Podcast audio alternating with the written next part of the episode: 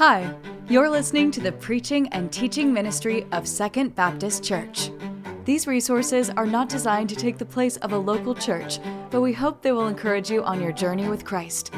For more information about how you can connect with the Second family, visit mysecond.family. This sermon was delivered live at our West Conway campus. Thanks for listening. We're going to get to John chapter 1, the ending, here in just a second. But before we do, I want to talk to you about a concept in biblical studies. And, and I think it'll be helpful. It's, it's the sort of thing to kind of pick up. It's helpful as a, as a Bible student, it's also helpful as a, a listener of sermons, all right? It's super helpful as a preacher of sermons, but unless you're doing that, this, this will be helpful. And, it, and it's, for shorthand, I'm just going to call it the range the range of application that a text can have, okay?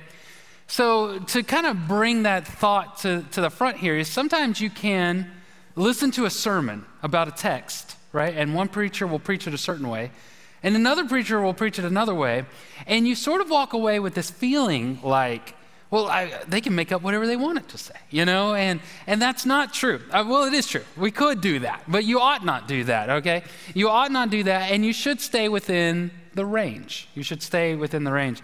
And so, different Bible uh, text, what, you, what you're attempting to do when you study the Bible is to determine what the original author intended for the original audience to hear. Okay, that's very important. That is of utmost importance.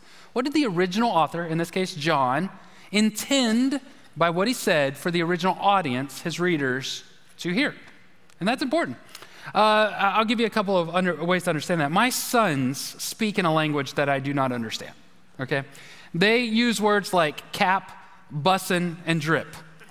And, um, and yeah, stop laughing, college students. I don't, I don't understand what they're talking about, all right? And they'll say it all in different ways. I understand the word, I don't understand the way that they are using it. And I will often make them repeat the phrase that they just said in a way that uses English and so that I can understand it. And what I'll explain to them is this it's totally fine to speak to your friends that way, and English evolves. It has evolved for a long time. I use uh, words in a way my parents didn't use, but it's important, and this is what I'm trying to get across to them. It's important that in communication, that the other person understands what you're talking about, all right? That's important. So since I'm old compared to them, then I need them to speak old. Um, not King James, but, you know, just a little bit older English. And so they do. Now, the, you can see the same thing happen with a husband and a wife. Jackie and I are both of similar age and we have similar vocabulary. And so our conversations are um, less hard to understand, but they still have a dynamic range. They still have a range of meanings. And this happens in any husband and wife conversation. A husband may look at his wife and say, You look nice. All right? The words there have a certain meaning, the words are understood by the wife, and they convey a certain meaning but the dynamic range, the range of what he could be saying is, uh, is layered, right? You understand? He could be literally telling her um, the, the choice of clothing you picked out there, they go together. That's what he could be saying. He could be just saying aesthetically, those pants look like they match that shirt, right? So that's good. He could also be saying something of effort uh, it takes uh, her more effort to, uh, you know, get ready. And so he could be saying, I don't understand how you did it, but I know that you did something with makeup, something with hair and heat and things, and, and uh, it looks good. It could just be saying, the effort that you put into getting ready this morning was great, and it's appreciated. And that's good. You look good could mean either of those things. He could also be saying, I am attracted to you. Your shape, the color of that shirt with your skin tone, I dig it. Right? That, that could be what he's saying when he says, You look nice, right? So you see how all of these ranges could be meant one author, same words to one audience. At the same time, he could be saying something much, much more, but he would say that more with one eyebrow raised and a smirk, right? And he's implying certain things. So all four of those are potential meanings with, you look nice. Same thing happens in the text. And many a marital fights have happened with not the speaker, not the word selection, but the dynamic range of what that word could mean. One speaker, one phrase, one hearer, multiple meanings. When you study the Bible, you're going to understand and see that we can look at this text and today I could have a implication, an application, a major meaning from the text that we're going to take and run with, whereas another preacher could have a different meaning altogether, but both are right. How do we know both are correct? How do you know? It's because the range, while it is varied, has limitations. There are certain meanings and certain definite boundaries. There are things that the text just does not say. And you're not allowed to preach those things, okay? And so, as a listener, you ought to be listening for the range, the boundaries, and say, well, it fits within this range. I'll give you an example. In today's text, it's going to mention Jesus, it's going to say something along the lines to Nathanael that when you were under the fig tree, I saw you. Now, if I was to stand up here and say, you need to go out and purchase a fig tree. Put it in your house, and when you want to pray, you need to sit under that fig tree because, according to John chapter 1, that is when Jesus sees you. That is not what this text is teaching. And you may ask, well, how do you know? Well, it's because there is no evidence, there is no idea that the author John would have intended it to mean that. Nathanael would not have understood that. Jesus would not have used the phrase in that way, and Jews did not use the phrase in that way. They used that phrase for two specific meanings, okay? Two of which I am not sharing with you this morning. I'm just saying that that's not one of them. In fact, I want to almost tease you and invite you to go and listen to the podcast because every week uh, Pastor David and I post both sermons, and his sermon, I think, will deal more with the fig tree situation than I am going to do today. So, dynamic range or a range of meanings. So, which meaning are we going to tackle this morning? Well, I'll tell you in just a minute after I pray. Let's pray together. God, thank you so much for what you have shared with us in your word. God, I pray that our minds are open to your text, that we can learn anew from it. God, we, we, we do pause.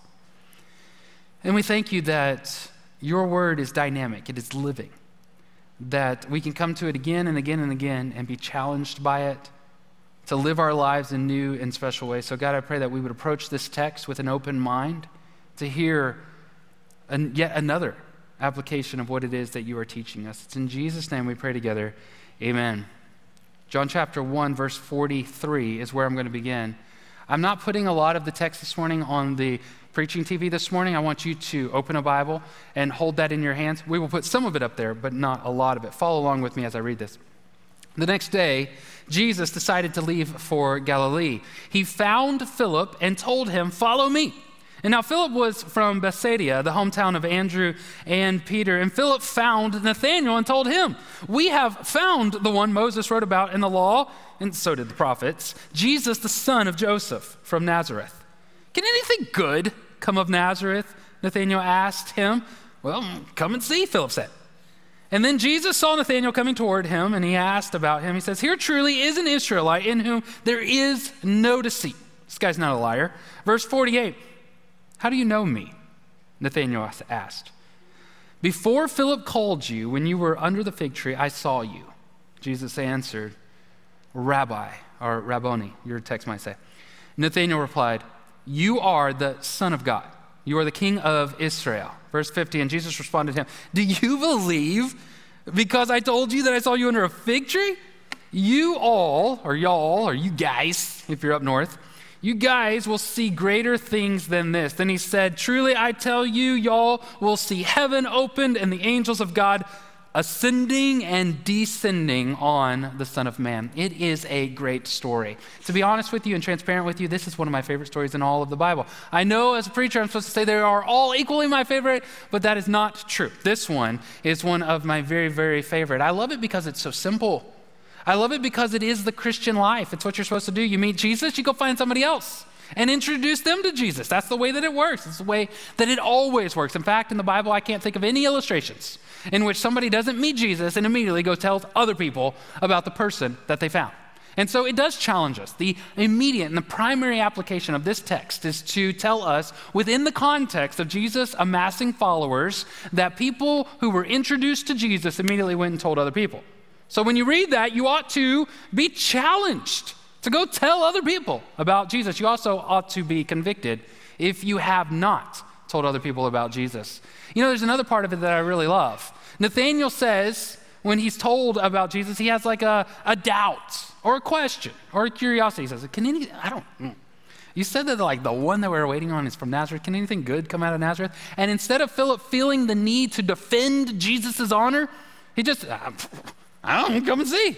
Just come and see. It's not my job, it's not your job, it's not Philip's job to defend the honor of the God of the universe, all right? He's pretty good at that himself. Let him do that. You're just saying, hey, look, I don't, I don't know, I'm just telling you this is Jesus. So it's such a great story. And then there's all sorts of theology in there with all the different kind of meanings in the fig tree and all that sort of stuff. But that's not the way that I'm going to preach it this morning. Okay, that's the main primary application. In fact, on um, February 16th, 2019 at 9:30 a.m. right here, I preached that sermon with that meaning. All right, so you can go back and listen to that if you should want to. Our approach this morning is to focus in on two concepts. The first is found. The word found. Did you see it when I read the text earlier? Did you, did you pick up on that? You should have. I tried to I try to emphasize it when I said it, but you can see it right there at the beginning here. Look at this. In verse 43, he found Philip and told him, that's Jesus. He found Philip and told him, Follow me. And Philip found Nathanael and told him, We have found the one. Which I always thought is funny because Philip, you didn't find nobody. Jesus found you, you know. Look at him taking credit for what Jesus did down here, but people do that. And so there's this idea of finding. That's definitely a theme that is in the text.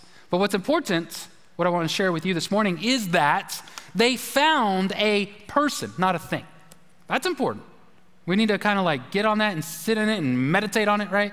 They found not a thing, not a, not a belief, not an idea, not a method. They found the one that Moses wrote about. We as Christians sometimes lazily slip into the idea that Christianity is primarily about a belief structure. It's primarily about ideas. That if you are to think the right things in the right order, then you are a good Christian. And listen to me correct thought is important. It's wildly important in your correct thought. What you think you will do, what you believe you will act upon, but it is not the principal thing in our relationship with Jesus Christ. Jesus, the relationship is the primary thing. Not exactly what it is that you think about him, but that you know him. Jesus says in this very same book, John chapter 5, verse 39, you pore over the scriptures because you think you have eternal life in them. And yet they testify about me. It's important. Jesus doesn't say, don't pore over the scriptures. You ought to do that. He's just saying, just make sure the emphasis is on knowing me and not just knowing ideas. They don't find a thing. He doesn't run up to uh, Nathanael says, Hey, listen, I found it. I discovered the Da Vinci Code. All right? That's not what he says. He says we found the one. He also doesn't say that we found a method or a way of doing things. Similarly to thoughts, we think that if you do the right things the right way, in the right order, to the right degree and consistency, then you are a good Christian. And again, while doing the right things is important, it's not the main thing. Being a follower of Jesus, we ought to do what the leader does. But the important thing is that we make sure that we are following the leader, that Jesus is the one that we're following, and not our whims or public opinion, those sort of things, that we need to do what is the right thing to do because our leader does it, not because we are just pious in that way. Let me give you this example. Let's say that you are preparing a holiday meal, like a Christmas meal, and you are thinking to yourself, when you have all the traditional and the right foods out on the table, that something is missing. You can feel it within your heart, you can see it within your mind. Something is missing, and what you discover is that it is someone. Maybe there's a guest that's not going to be at dinner this year because they have passed away sadly um, since last Christmas. Maybe it is a person who's moved far away and they can't make it to the meal. Or maybe it's just somebody you don't get along with anymore and they are not going to come to your Christmas dinner. Either way, the problem with the something missing is that it is a someone, and you will not find the solution to that problem in a cookbook. Do you understand what I'm saying? Do you, everybody picking that up? You're following with me? That the problem is a someone, not a something, and they say, We have found the one. Then logically, we have to ask our question then who is it that they found? Right? Who is the one that Moses was writing about? Now, no one in this room has any confusion on who they're talking about Jesus. I think the question then I come up with is then what is it about Jesus that makes him the one that Moses wrote about? What is it about Jesus that changes Nathanael? What is it about Jesus that makes Jesus um, I want to say giggle, but the idea of Jesus giggling is weird. Uh, uh, what is it that makes Jesus slightly laugh uh, at this idea of like, you just, you thought it was cool? I saw you under a fig tree? I'm about to blow your mind. What is it? Well, the other concept is not the found, but there's another concept in there. Did you pick it up? It is son. S O N. Son. And this shouldn't be strange to us. This shouldn't come out of left field because, in fact, last week when I told you that the prologue was going to introduce certain themes and ideas to us, it is already introduced. You already read it if you're reading John at this point. The original audience would have already heard the original author talk about and bring up this idea. We talked about the prologue last week, which is John chapter 1, 1 through 18, but we primarily focused on 1 through 15. 1 through 5, really, but then we kind of dabbled down in these. Y'all remember that? We never really talked about 16, 17, and 18, but look at what verse 14 says.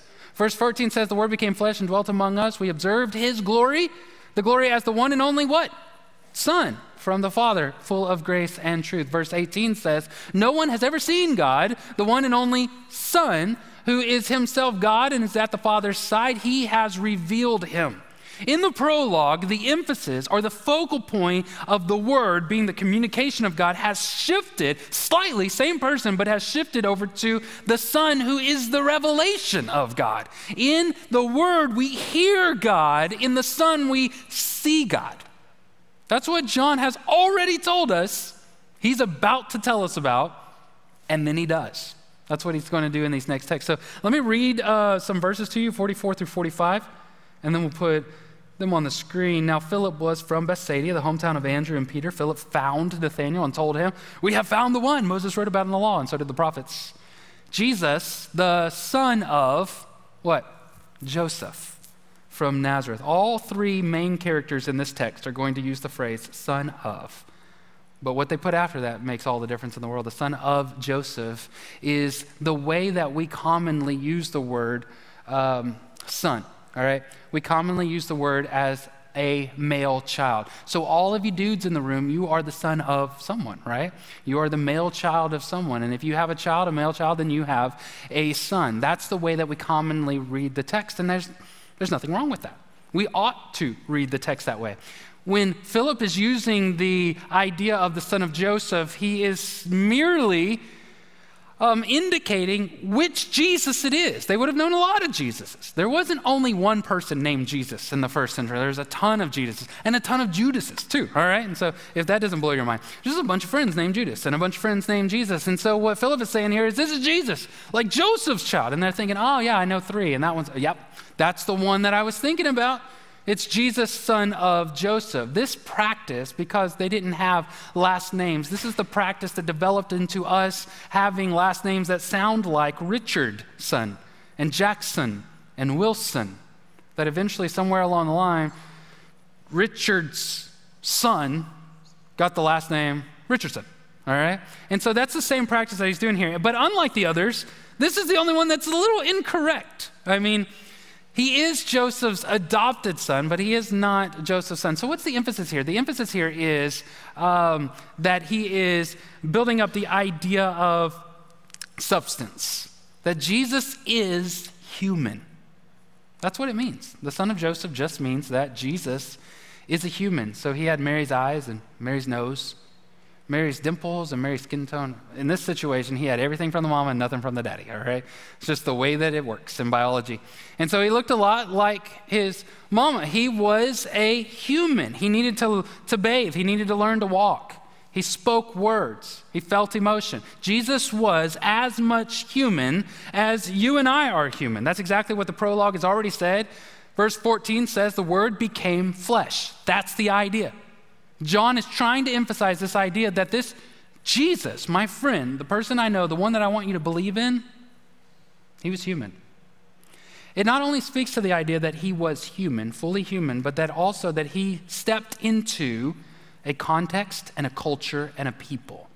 He says to him, We found the one that Moses wrote about. Moses is their originator, their leader. He's the, he's the George Washington and the Abraham Lincoln and the Martin Luther King Jr. and the, and the Thomas Jefferson all rolled into one. That's Moses, all right? He spoke about this one. And Jesus is stepping into that Jewish culture. And so when we're understanding this, we need to try to look through that lens. And so that begs the question what did Moses write about this one? Right? Does anything pop in your mind? Anything come to the front of your brain? When we think about the, the, the, the books that Moses wrote, uh, Genesis, Exodus, Leviticus, Numbers, Deuteronomy, those first five books, we call those the Pentateuch. In the Pentateuch, is there anything that pops in your mind that makes you think of Jesus? Well, there should be. One of them is when God is speaking to Adam and Eve after they have fallen, after they have uh, rebelled against him. He promises that one day a descendant from Eve will crush the head of Satan. So it's like, one day a child from Eve will be victorious in this situation. Uh, fast forward a couple hundred years, and God is speaking to Abraham, and he tells Abraham, One day, one of your grandchildren is going to come, and all the world will be blessed through that child. That's promise. That's talking about Jesus. And then I can't help but think of the first one that popped in my mind is the time in which Moses is speaking about or writing about his own experience in which one night, one scary night, the Jews, as slaves of Egypt, take one male lamb and kill it per family, and those families that are found underneath the blood are spared from death. That is speaking or is signifying, that is the one. So it's very important that we understand this that the son of Joseph is a human, and that humans are born just like Eve's descendant would be, just like Abraham's descendant would be, and that humans eventually die. And in this case, that one would be um, die through sacrifice. And so this is what is being taught of. This is the idea that is being brought to the front when we talk about the son of Joseph. But Philip called him that. Philip called him that. But Nathanael also uses the same phrase to do something entirely different. Look at verses 46 through 49. It says, This is Nathanael. He's like, Can anything come good out of Nazareth. I hate that place. Um, come and see, Philip answered. And Jesus saw Nathanael coming and says, This guy's really honest. Verse 48, he's like, How do you know me? And he said, Well, when you were sitting on that fig tree, I saw you. Verse 49, he says, Rabbi, you are the Son of God. We've gone from Son of Joseph to Son of God. You are the King of Israel. So much in this exchange, so much theology, so many other ways to preach this text, but uh, what I want you to notice is that when Nathanael recognizes and receives Jesus as who he is, then he instantly calls him the Son of God. Now, that's a phrase for us. If I said the Son of God, if I just walked out to Target or Walmart and I walked through there and I said, hey, who's the Son of God? Everybody, regardless of their background, I think nearly everybody would say, ah, you're talking about Jesus, right? Yeah, I mean, that's kind of, we just use it sort of as a synonym. But in the first century, you would be hard pressed to find any Jew that would just randomly or haphazardly call anybody the Son of God. It was heretical. You would not say that unless you really believed that this person standing in front of you was the Son of God. But what is he talking about there? Is he talking about substance? Well, no. I think what he's talking about there is likeness. That he acts, he is, he is portraying God, not just because he's acting like God, but because God is his Father and he is his Son. This has already been spoken about in John. Remember, the Word was with God and the Word was God. In verse 18, I already read that. No one has ever seen God, the one and only Son, who himself God and is at the Father's side, he has revealed him. The Son of God resembles the Father, he is like his Father, God. That's what's being taught in this idea. In the book of Daniel, we get this idea of uh, son and likeness being equated. You remember in the book of Daniel, Daniel's three friends are thrown into the fire. And the king walks over there and he's looking into the fire and he says, Didn't we throw three people in there? Like, yeah, we threw three people in there. He says, Well, I see a fourth one, and he appears to be like a son of a god.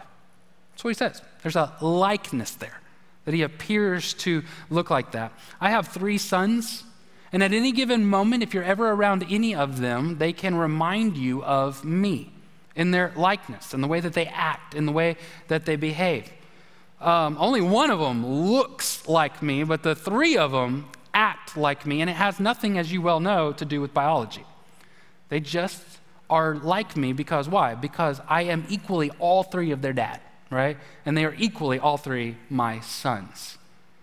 We look, we act like, we resemble. There's a likeness. So the son of Joseph is a human, and the son of God is divine. That's quite a person to find, right? Quite a person that has stepped into this world scene. And yet there's one more description of Jesus in the story, and it is Jesus himself who says the words. Look at verse 50. And Jesus responded to him almost with a giggle. He says, Do you believe because I told you I saw you under a fig tree? Y'all are going to see so much greater things. And then he said to him, Truly, I tell you, y'all will see heaven opened and the angels of God ascending and descending on the Son of Man. Joseph, God, and the man. This is, as I said, Jesus' nickname for himself. This is his favorite nickname for himself. He calls himself this more than he calls himself anything. In fact, in the Gospel of John, he refers to himself as the Son of Man 13 times. And obviously, Jesus is not saying that he is biologically a male child of all of humankind. That's not what he's saying. He's not saying the same thing as son of Joseph, nor is he saying that out of all of mankind, I act just like all of them. That's not what he's saying. It's not what is being communicated. There's something greater. And out of all of these, of course, it comes from Jesus, so it's going to be much deeper. There's all sorts of meanings. If we're not talking about substance, that he is a human, if we're not talking about likeness, that he is a God, uh, that he is God, we're talking about, in this one, we are talking about what I would say is representation. The Son represents the Father. In Matthew chapter 21, there's a sad story Jesus tells about a rich person who buys a set of land, a farm. And he develops the farm and he has employees that work the farm, but he doesn't live there. And so at one point, he sends some employees to go check on the farm. Uh, it has produced fruit. And so he's going to go check on the produce. And so he sends these servants, and the, the workers at the place decide they don't respect their. Uh, the, the landowner, and so they, they beat up the representatives. They kill a few of them and they send them all back home. And the man actually sends several delegations of representatives to go there. And finally, he says to himself, Then if they keep beating up and killing my servants, then maybe I will send my son as my representative. He will go there and they will respect him. The concept is that the son represents the father. Turns out they don't. They end up taking him outside the city and killing him, and it's a whole different theological meaning, but the idea is still there. The son, the child, whether it's a daughter or a son, represents the father, the mother. The children represent the parents. Jesus is using a concept when he says son of man in that way, representative, but it is rooted deeply within Daniel, of all places. In Daniel chapter 7, Daniel the prophet has a dream. He has a vision from God in which he sees one that looks like the Son of Man has the likeness of a human standing in front of the Ancient of Days. And the concept there is mind blowing. It is crazy for them to think about it. Daniel is thinking, he says, I saw a vision in which a human stood in front of God as if he deserved to be there. There is no human that deserves to stand in front of God. If God were to sit right here, we would all do well to fall on our face and worship Him because He is superior, He is supreme, He is other, He is righteous, He is holy, and we are not. And yet, Daniel has a vision in which a human stands in front of God and calls Him the Son of Man. It is this representative role in which somebody with human likeness stands in front of God and represents humanity. That's what he's talking about when he calls himself the Son of Man. Daniel said he saw the Son of Man coming in the clouds. And so remember when Jesus is uh, being tried, the little fake trial that they did? And they said, Are you the Son of God? And he says, You've said it, but you're going to see the Son of Man coming in the clouds. He says it like right to their face, right in their eyeballs. He's like, I ain't afraid of you. I am the Son of Man, right? He claims, he identifies himself as God. There's another thing that's going on. Man, I keep forgetting to change these. This one right here. When he says, Nope, next one you will see the angels ascending and descending on the Son of Man. This, is, this one's Daniel 7. This, these two are Genesis 28. You remember Jacob, Abraham, Isaac, his son, Jacob, his son.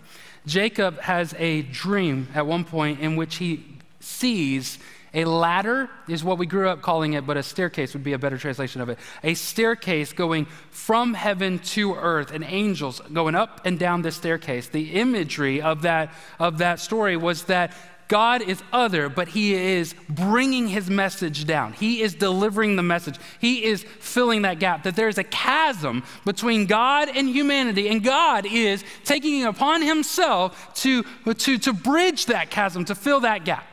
That's what was happening there. And so when Jesus says, I am the Son of Man, he is saying, I am the representative of humanity to stand before God because I am both the Son of Joseph and the Son of God. And you will see God's message, his hope, his, his deliverance coming up and down on me. I am the bridge between humanity and the divine. I am the one to stand in between this gap. That's what he says when he calls himself the Son of God. Jesus is claiming to be the representative that makes it possible for humanity to get to God and for heaven to get to us. He bridges that gap. And so, what I want to encourage you today is to think about that. To change, to be introduced to Jesus as he is the Son of Joseph, the Son of God, the Son of Man that He has bridged that gap between us. He went the distance that we could not go simply because He can and only He can. Here's the idea that God, Jesus, as the Son of Man, has made it possible for us to become the children of God, the sons and the daughters of the divine, to be redeemed and rescued and adopted. John chapter 1 verse 12 says, "But to all who did receive him, he gave them the right to be children of God." To those who believe in his name. So, do you believe that? One of my favorite Christmas movies, as I am sure is many of your favorite Christmas movies, is the movie Elf. All right?